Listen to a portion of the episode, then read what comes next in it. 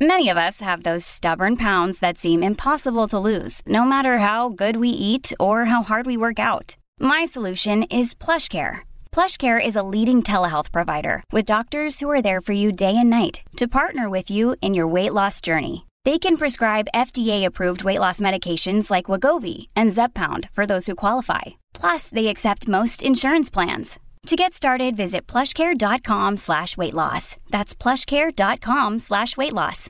Missed the show, no problems. Coming up on point and on the podcast. Michael Kovrig once fronted a punk band in Budapest. Go figure, who would have known?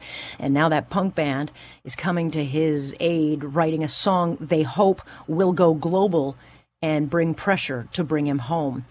Is mandating vaccines the answer? Ontario is not going to force teachers or students to get vaccinated. And while some people say it should be a forced thing, one a medical expert says actually it can make hesitancy worse.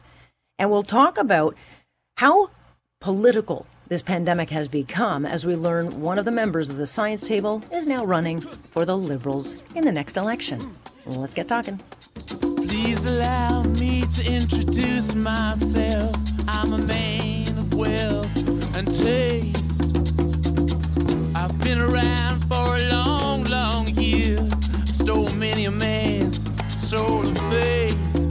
This is On Point with Alex Pearson on Global News Radio. The government has made a decision in the context um, of mandating vaccines that we're not going to do that. We'll respect the choices individuals will make, but at the same time, we can be strong advocates for vaccines as a safe way to reduce risk and to allow for a more normal return to class and to be, quite frank, a more um, uh, a more normal September and, and fall and beyond. Kids won't have to get COVID vaccines to go to school, but even if they did, hey, the government doesn't even keep track. Alex Pearson with you on what I think has been a very golden Wednesday, August 4th. Just a great start to the day. I don't know if you watched the race. I certainly did. Uh, nice to see Andre De Grasse smoking the competition in just, uh, what a beauty of a run, eh?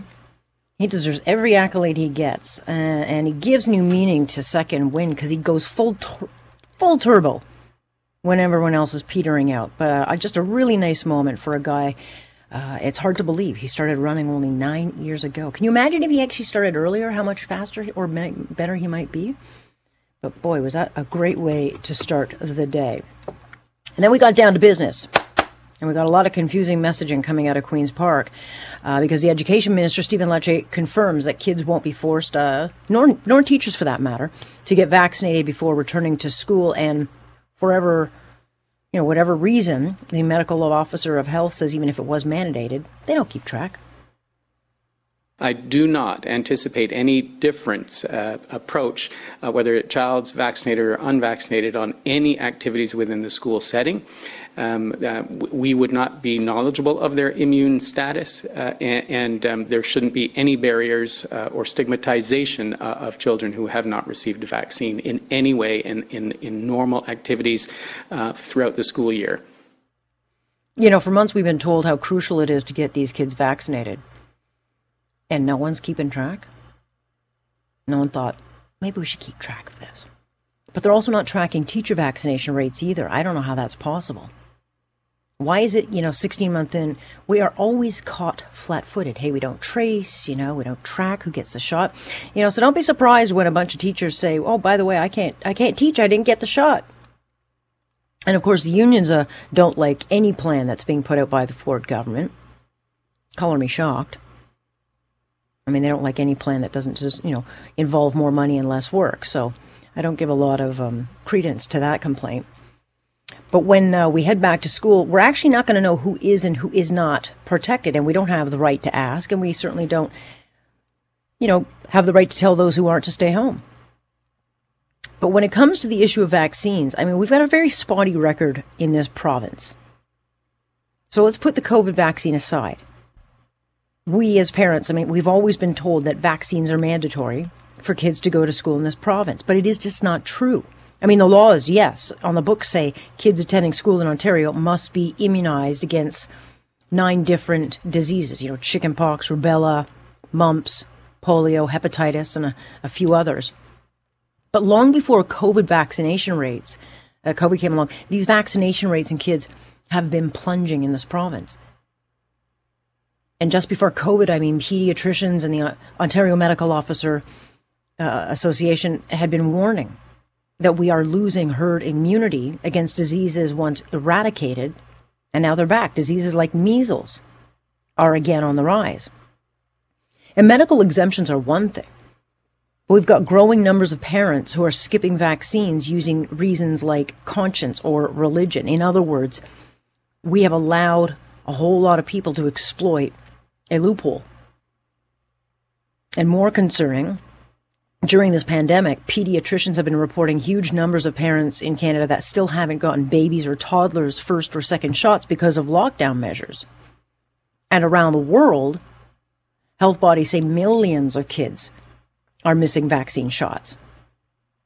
What this means is that not only is COVID a risk, but we have these lethal diseases on the rise around the world and far too many kids unprotected. And some of those kids will be back in Ontario schools come September. So, for all those outraged that COVID vaccines aren't being mandated, I think they should be equally, if not more, concerned that our very spotty vaccine rules have left us all vulnerable to, you know, diseases that we had beat in this country. We had gotten rid of these diseases because we had herd immunity. And they are every bit as dangerous as COVID. And we have no idea who or how many of us are actually protected and what risk it will pose to society at large.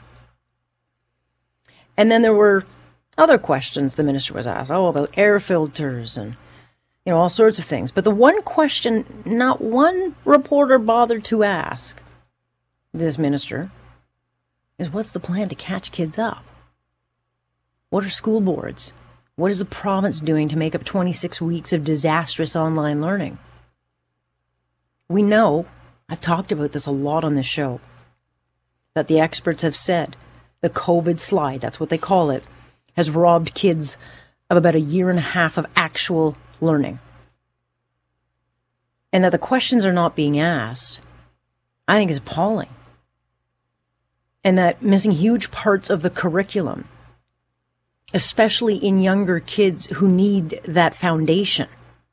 I mean, it's not even a thought to those in charge. It is unconscionable. And yet here we are, just a month from the start of school, and we're completely indifferent to the fact that millions of kids are not ready to move into the next grade. And those in charge are just going to say, shove them through. There is no vaccination that's going to solve that. And I'm not sure why we just kind of shrug our shoulders and say, okay. It might be tougher to do at the high school level of keeping kids back, but certainly at the elementary level, there's no reason why they can't hold kids back and say, look, we're just going to redo the year. We had 16 months to figure this out. And I've heard nothing. Summer school's not going to solve it. These kids are too far behind. This is something that would have required a plan. And it doesn't look like anyone in the board has bothered to plan for that. It certainly doesn't look like anyone in the province has bothered to come up with a plan for that. So come September, a lot of parents are going to be saying, okay, so what's the deal? Are we reviewing materials? What are we doing? Because it's going to take a lot more than just a couple of weeks to get a lot of these kids caught up to the point of where they're ready to move on. It's bad enough that we're allowing high school kids that we know have missed big parts of the curriculum to move on. But it's like this whole generation of kids, you know, will move along because hey, we don't want to fail anybody. We don't want to. We don't want to make them feel bad. So we'll just push them through, knowing full well they aren't ready. And those who will be affected most, of course, will be those in, in marginalized communities, in lower income communities. They will be affected the most. And yet it's just collective. Oh well. I guess we'll figure it out. We'll just keep talking about the COVID, not about the collateral damage. But we will pay for it in time, no question about it, because uh, those dealing with this, pediatricians have been saying, this will affect this whole generation and how their life unfolds in the coming years. And I guess we'll look back and say, gee, shoulda, coulda, woulda, right? Because again, if we've learned nothing in this pandemic, we are very reactive.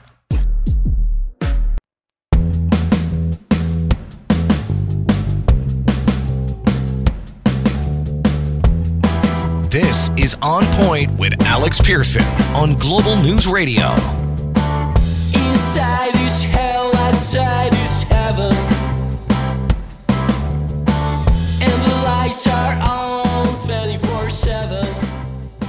All right, well, that is not any old punk song. You are listening to a song with an important message to all governments, and that is to get the two Michaels released. But it is uh, written with very special connection to Michael Kovrig because it's written by the Hungarian punk band he both founded and fronted back in 1996. And Bankrupt is the group, and this song is called the plane to Toronto. And it's just the latest attempt to raise awareness of Kovrig's dire circumstances with all the proceeds going to a hostage uh, international.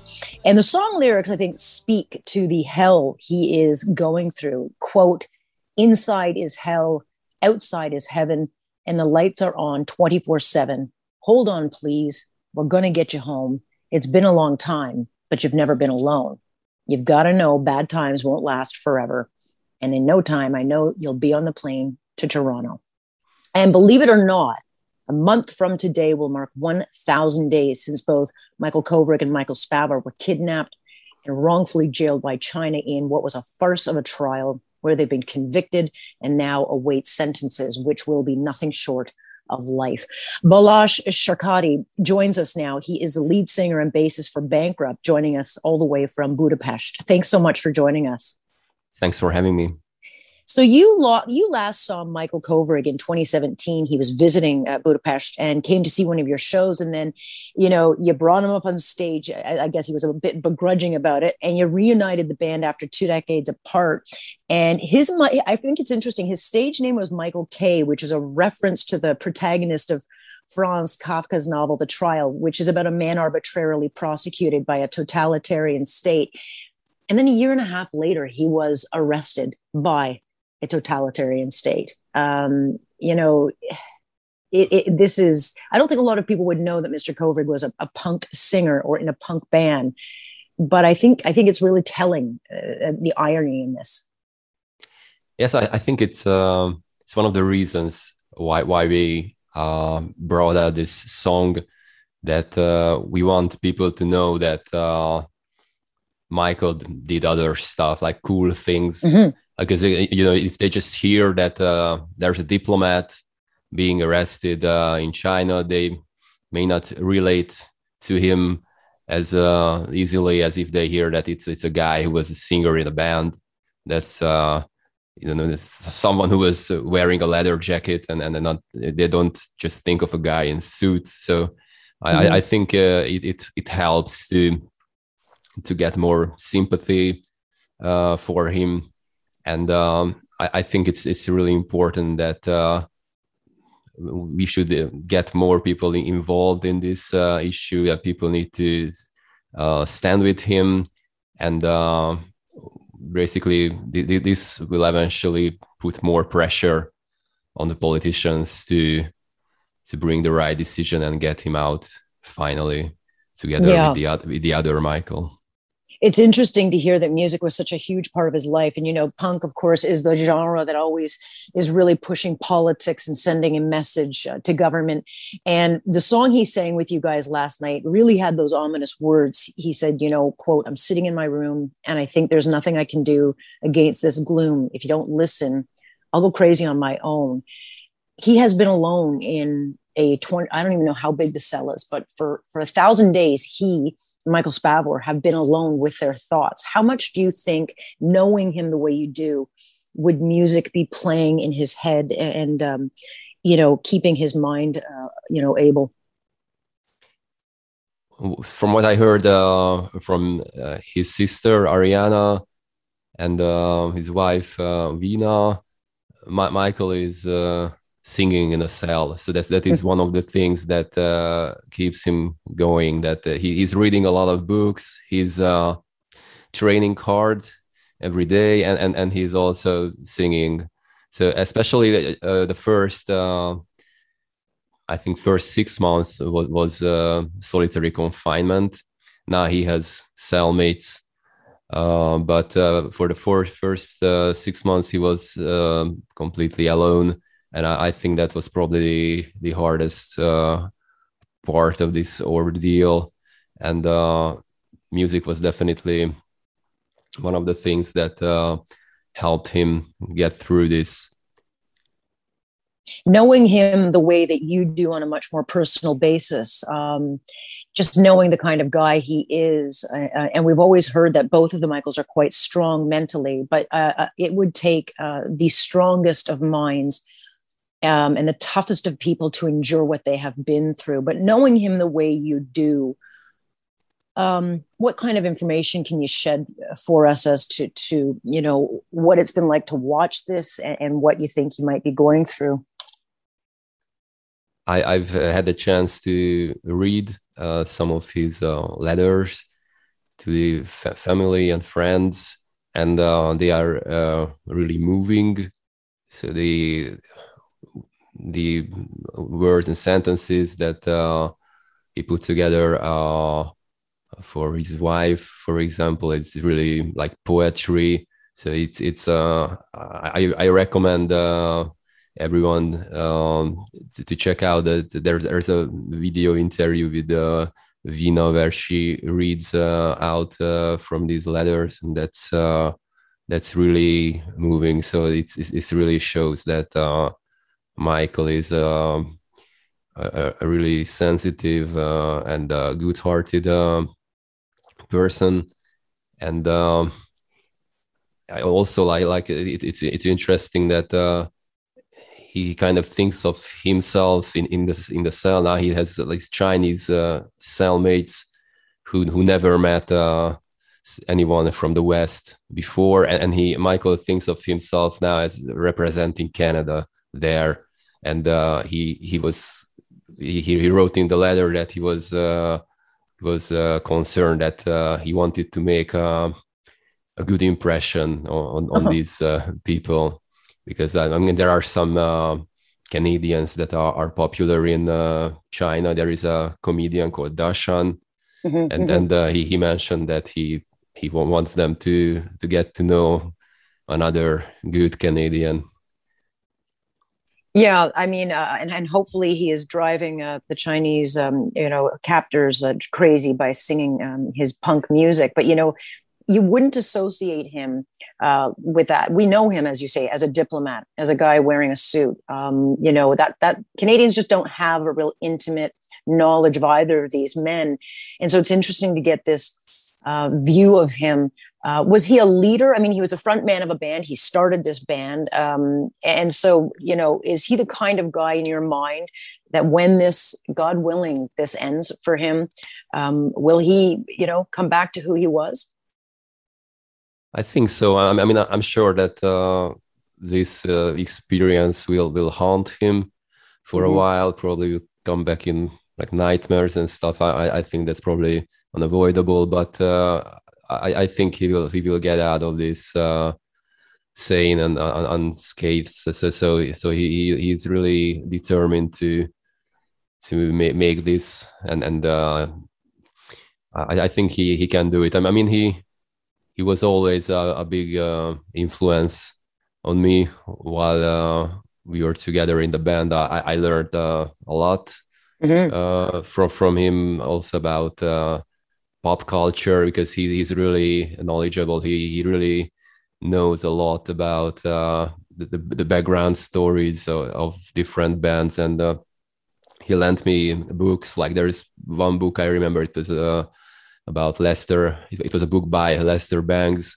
the famous uh, rock and roll journalist. That was the first time I, I heard about him. He, he showed it to me, and, and he also introduced uh, us to some bands that uh, were, were not that um, popular in, in Hungary at the time and then and Surely. I mean, like, he, he introduced you. He introduced you. You know, anyone who introduces you to the Pixies or a band like the Stranglers uh, has clearly very good taste in music. Uh, yes, so yes. I, I, do think that's an interesting side to him. Um, you are now crowdsourcing. You want to make a video. And the idea up behind this, uh, Balázs, is that people around the world record themselves holding a free Michael sign and then they film it, pass it along to the left so that the next person can pick up their video. This is yeah. a global solidarity movement for action. How do people get involved with this? Because Canadians are very passionate about these two men and getting them freed. Um, and we do need to keep the pressure up on the government to be tougher. So, so we have a description on, on our website. Uh, the address is bankrupt.hu, and uh, we, we, describe uh, exactly. I mean, you, you can download a, a free Michael Kovrig poster that uh, one of our friends, uh, a graphic artist, and then named uh, Richard Wash, he created this um, really good artwork of, of Michael and mm. um, people can uh, download this uh, poster and, and they can uh, print it and then uh, i'm showing the the exact uh, movement uh, they need to do um, so so I, would like to ask everyone who wants to participate in this music video to to read the instructions and there is an, an email address uh, there. Uh, it's my email address uh, to, to which uh, we are expecting the the videos, and I, I hope that there will be uh, many videos from uh, different countries. We or already have some from the US, and we may have from, from from Russia as well. There was one guy who was asking if if uh, he should make one on the red square and that sounds like uh, interesting I, I, hope, I hope that we'll, we will get that one.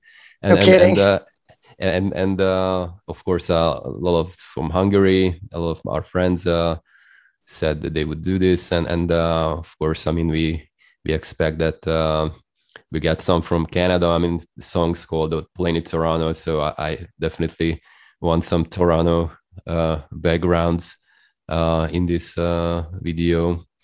So I'm, I'm really hoping that uh, this will be a success. So if, if, if we get enough videos, I mean, as soon as we have the the material, we will put together the music right. video and and, and uh, we want to uh, release it uh, as soon as possible because we we really feel that time is running out yes. now now, yeah. now, that this extradition mm-hmm, hearings mm-hmm. Are, are in the final uh, stage, stage. Uh, I, I, I think we need to we need to come forward with with this as soon as possible.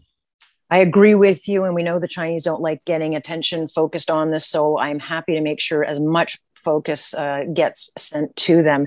I thank you so much, Balázs. We will talk again. Maybe we can have you on again in a couple of weeks, but uh, we'll get the word out and we'll get this video made. Appreciate your time and your thoughts and your insight into this uh, into Michael Kovrig. Thank you for for letting me in the show, and it was a pleasure talking to you. You as well. That is Balázs Sárkády. The ba- the uh, website is bankrupt.hu. You got to do this before August 14th. All the instructions are there. It's not hard. You can do it on your iPhone. Hold up the sign, make your message loud and clear. But let's get behind this movement and get these men freed. Our government has been clear, our premier has been clear, we will not mandate vaccine requirement uh, for schools and for staff at this point. That's not a decision point uh, we're going to proceed with. Our aim is to encourage vaccination at a voluntary level. Uh, it is promising to see the general population numbers move north of 80% and a great level of partnership with public health units and school boards to their great credit of really encouraging parents, staff, and students themselves 12 plus to get a vaccine. And we believe by doing so, we will help restore that more normal school experience we all aspire to achieve.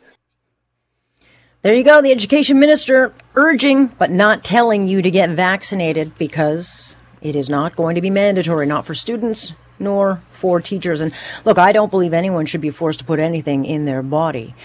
But that does not mean that there aren't consequences if you should refuse. Like, why should you be able to be a, a teacher, nurse, or healthcare worker on the front lines and put others at risk because you choose not to get vaccinated?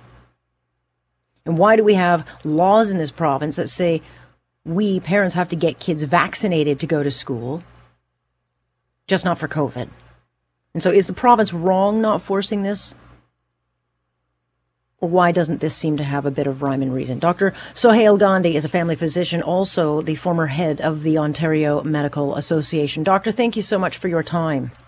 Thank you for having me. One of the things I've got a couple of things I wanted to, to ask you about. Um, you know, there there seems to be kind of a, a, pick and choose which vaccination we need. Why would the COVID vaccine not be a mandatory requirement like measles and all these other things that we're told kids have to get vaccinated for? So, like, why is there a, discrepancy here? Well, there's two reasons for that. Uh, the first thing is the COVID vaccine still has not been approved for children under age 12. There are some trials ongoing, and at this point in time, Health Canada hasn't said that it's safe to give to children under age 12, right? So that takes uh, that off the board right away. Uh, you know, the second issue is that the COVID vaccine in people whom it's approved for is an exceptionally good vaccine. Uh, you know, the two mRNA vaccines that we have right now, Moderna and Pfizer, you know, I think you can make an argument that these are probably the most effective vaccines that have ever been developed for any disease. And if that's the case, if they are as effective as physicians like myself have been saying all along, what that effectively means is that if you're scared of getting COVID, if you're worried about COVID, get fully vaccinated and you'll be protected and you will be able to go into environments where COVID exists and you will be protected, right? Uh, so if that's the case, it, it makes it hard to then turn around and justify saying, well, okay, you got the vaccine because we told you it was so effective. Oh, but we've got to, you know, we've got to immunize or we've got to force other people somehow or coerce other people somehow to get vaccinated, right? It's it's it's not great messaging uh, if you do that. Yeah, I mean, I was rather surprised, though. Does it surprise you to hear that there's no tracking of who's getting them uh, when it comes to kids or teachers? I mean, they are the front lines, and, and you know, there's a privacy element, but at the same time, we want to know who is coming into contact with who, but we don't seem to track it. Yeah, and and so our healthcare system does a doesn't do a very good job of tracking things uh, at the best of times. Um, I think it's good to have overall numbers.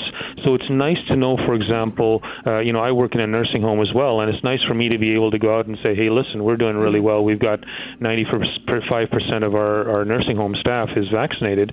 Um, it, it becomes a real problem when you say which individual is vaccinated, right? That's where I think the privacy issues are, are really paramount in, in terms of disclosing personal information.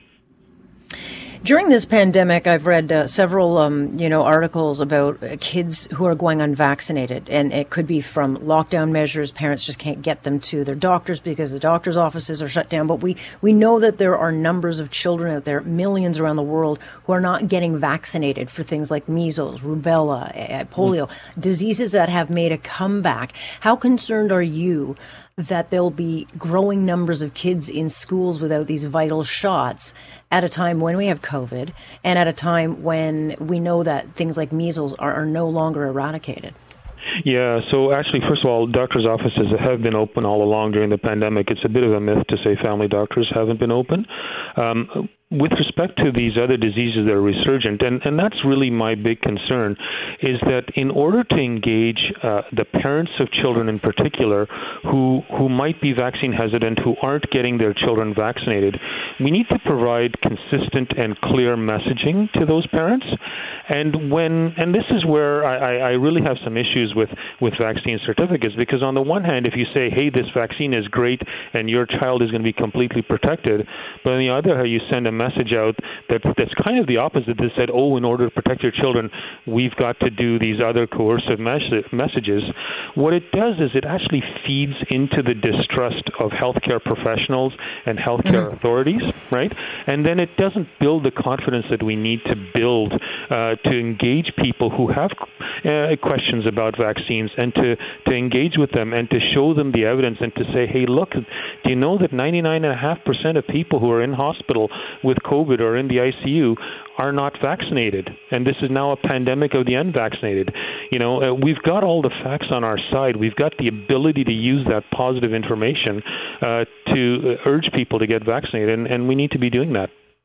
Yeah, and I think a lot of people just assume that it's a bunch of middle-aged uh, white guys uh, from Alberta that don't get vaccinated. And I, that that is an absolute mistruth. I mean, if you look at the stats, um, it is actually a lot of people in lower marginalized communities um, who might not be, uh, you know, able to get access to the information or just don't trust those in charge, uh, and that is a big problem.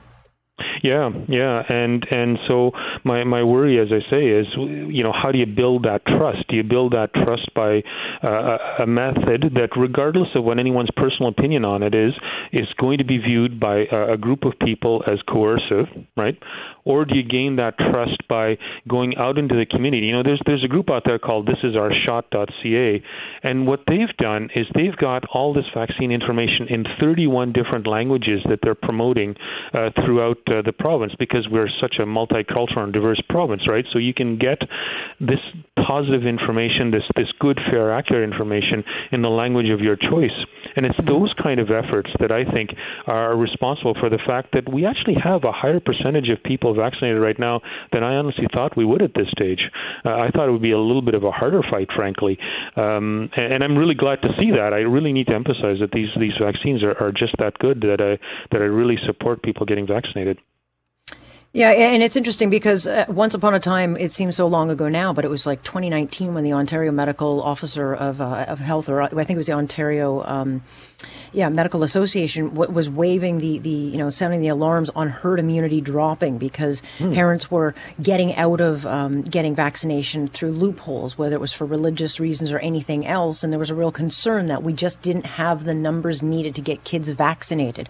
Yep. How concerned are you that the gap in that now has got gotten much wider? So uh, I'm quite uh, concerned about even one child going unvaccinated. Uh, I do believe that one of the things this pandemic has done, in uh, it's probably the only positive thing out of this miserable past 16 months, is that it's shown people what an unvaccinated world would look like. Mm.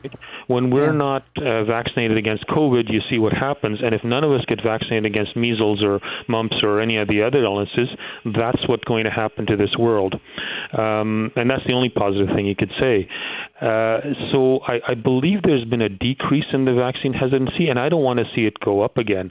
Uh, I, I, want to continue to encourage uh, people to get uh, vaccines for all the the illnesses that are out there, not not just COVID. Yeah, Lord help us if other diseases take hold, uh, you know, while we're dealing with this, but uh, it can be prevented. Uh, doctor, appreciate your time very much and allowing me to pick your brain. Thank you. You're welcome. Thank you for having me. That is Dr. Sahil Gandhi. He is uh, the former head of the Ontario Medical Association. And if ever you needed proof how political this pandemic is, uh, maybe we've got some proof. Toronto Sun reporting that uh, a prominent doctor who sits on the Ontario Science Table is being acclaimed as an Ontario Liberal candidate in June's uh, provincial election of next year. His name is Dr. Nathan Stall. He's going to be a star candidate in my riding, the Toronto riding of St. Paul. And look, no problem. If he's a doctor, no problem. But Stall plans to run against Premier Ford at the same time he serves on the science table. And so, how this is not a conflict of interest is beyond me. Um, you know, we're told that the science table is not partisan, but I think it uh, probably is. Anthony Furey is Toronto Sun columnist. He is the one who broke the story. Good to have you. Hey, Alex. Great to be here. So Dr. Stall advised the top brass at the table um, that he was going to do this. Uh, apparently, they signed off on this, and he insists, you know, hey, my contributions are strictly scientific. Well, how can you say that? I mean, if you've got political ambitions and you're trying to win an election, y- you can't parse the two. Yeah, that's right. So uh, Dr. Stall told the Sun that he had indeed told uh, Steini Brown, who's the head of the Ontario Science Table, and Brian Schwartz, who's the co-chair, said, look, guys, I'm planning to do this to seek the Liberal nomination to be the Liberal candidate in the Toronto St. Paul's riding. And uh, it seems like he's the only one. He's sort of the party picked individual uh, for that nomination. So it seems like he will be acclaimed later on this month. And he told them this is happening, and they, I guess, said, "Okay, thanks for the heads up. Uh, we like what you do, so you're still on the science table." And that's that. And uh, the science table confirmed that to me, and, and Dr. Stall confirmed that. So uh, they see nothing wrong with all of this, even though the science table is, of course, supposed to be this nonpartisan uh, entity that's sort of, you know, serving the best interests of all Ontarians without any kind of whiff of of partisan component that maybe they can agree or disagree with Doug Ford and and Health Minister Christine Elliott, who's of course a PC cabinet minister and so forth, without there being any even whiff of uh, partisan component to it. And this certainly does seem to change uh, that equation. Well, yeah, I mean, and uh, maybe he's getting his first taste of how rough politics is going to really be. Um, but you know, it's not the first time that you have reported on this. There was uh, Dr. Fisman who you wrote about taking payments from the Elementary Teachers Federation of Ontario. And, you know, here he is sitting on the science table, but also working on plans to help the, you know, Federation, uh, the, the teachers' unions. Um, you know, with their school reopening plans or fighting back against this particular government on its policies. Again, it's met with outrage, and, and you were condemned roundly for pointing that out. But when people say, like, are these decisions being made for political gain, medical gain, or or our gain, uh, this puts it all into question. No, it absolutely does. And also, uh, Dr. David Fisman did participate in at least two events uh, related to Liberal candidates. Uh, and their sort of campaigns uh, this calendar year. I've noticed other Science Table members on social media have made rather sort of partisan comments about, oh, well, don't forget this about Doug Ford, you know, in the next election and so forth. Uh, definitely political components. And, and one goes, what's going on here? I mean, we want just the facts.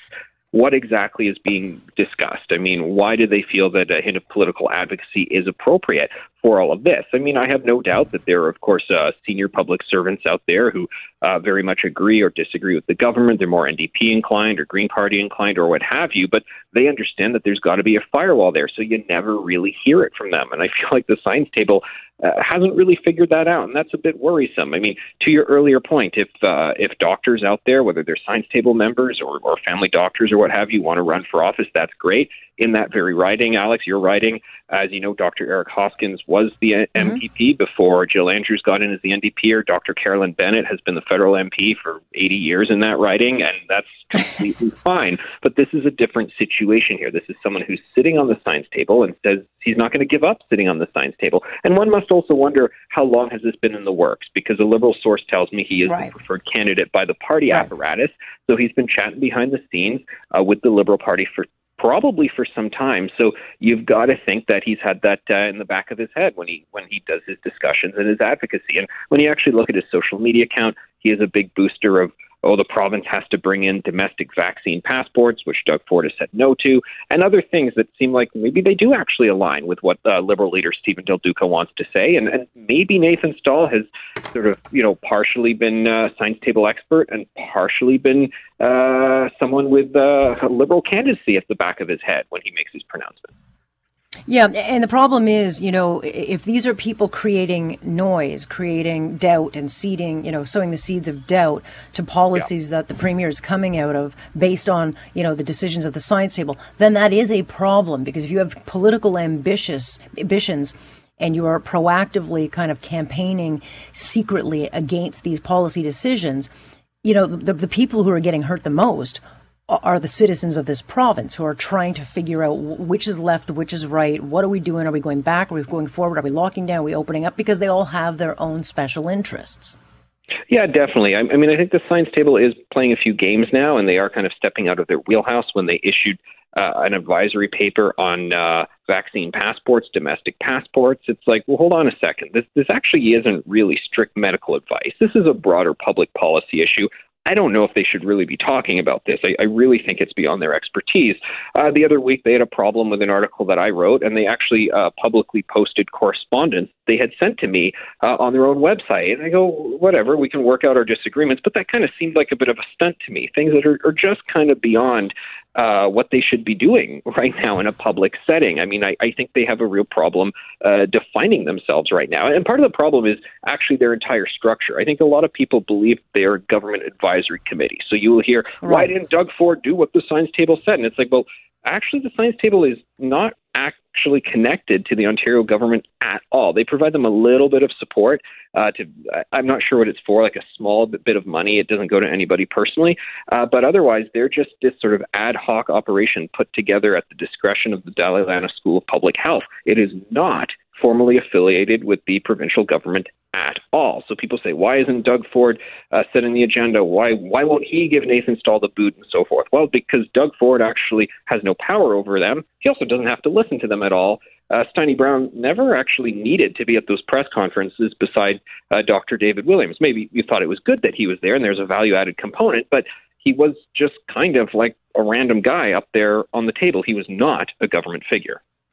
Yeah, and the other thing is, it just seems in this pandemic that there are a number of, of doctors and scientists who have gotten very, um, you know, they, they, like the celebrity, they have a lot of power. Um, you know, when you mix politics and science, the bottom line is politicians are elected officials and scientists are not. Yeah, exactly. And one wonders, well, it's been a year and a half where some uh, medical authorities, they've had people go up to them and say, what should I do? Where should I go? How far apart should I stand from people? Please tell me how to live, micromanage our lives. And some doctors have told me they're really looking forward to when they never have to go on radio or TV again because that's not uh, what they set out to be. But I think there are other people out there who go, well, like, I kind of like this. People are asking me to basically control the world, and well, maybe I'd like to keep that going. Yeah, hence why we keep going into the same strategy of lockdown and lockdown. It's almost like they're addicted to that treatment. All right, well, we'll stay tuned and see if maybe the head of the science table ha- has a change of tune. But right now, uh, it's uh, not looking like, uh, if it looks like it smells, then it does indeed smell. Anthony, great job. Thank you. Thanks, Alex. Anthony Furey, and you can read his latest on this particular issue in of the Toronto Sun. Thank you for listening. Of course, you can listen live with us Monday through Friday starting 6.30 sharp. I'm Alex Pierson on point. This is Global News Radio.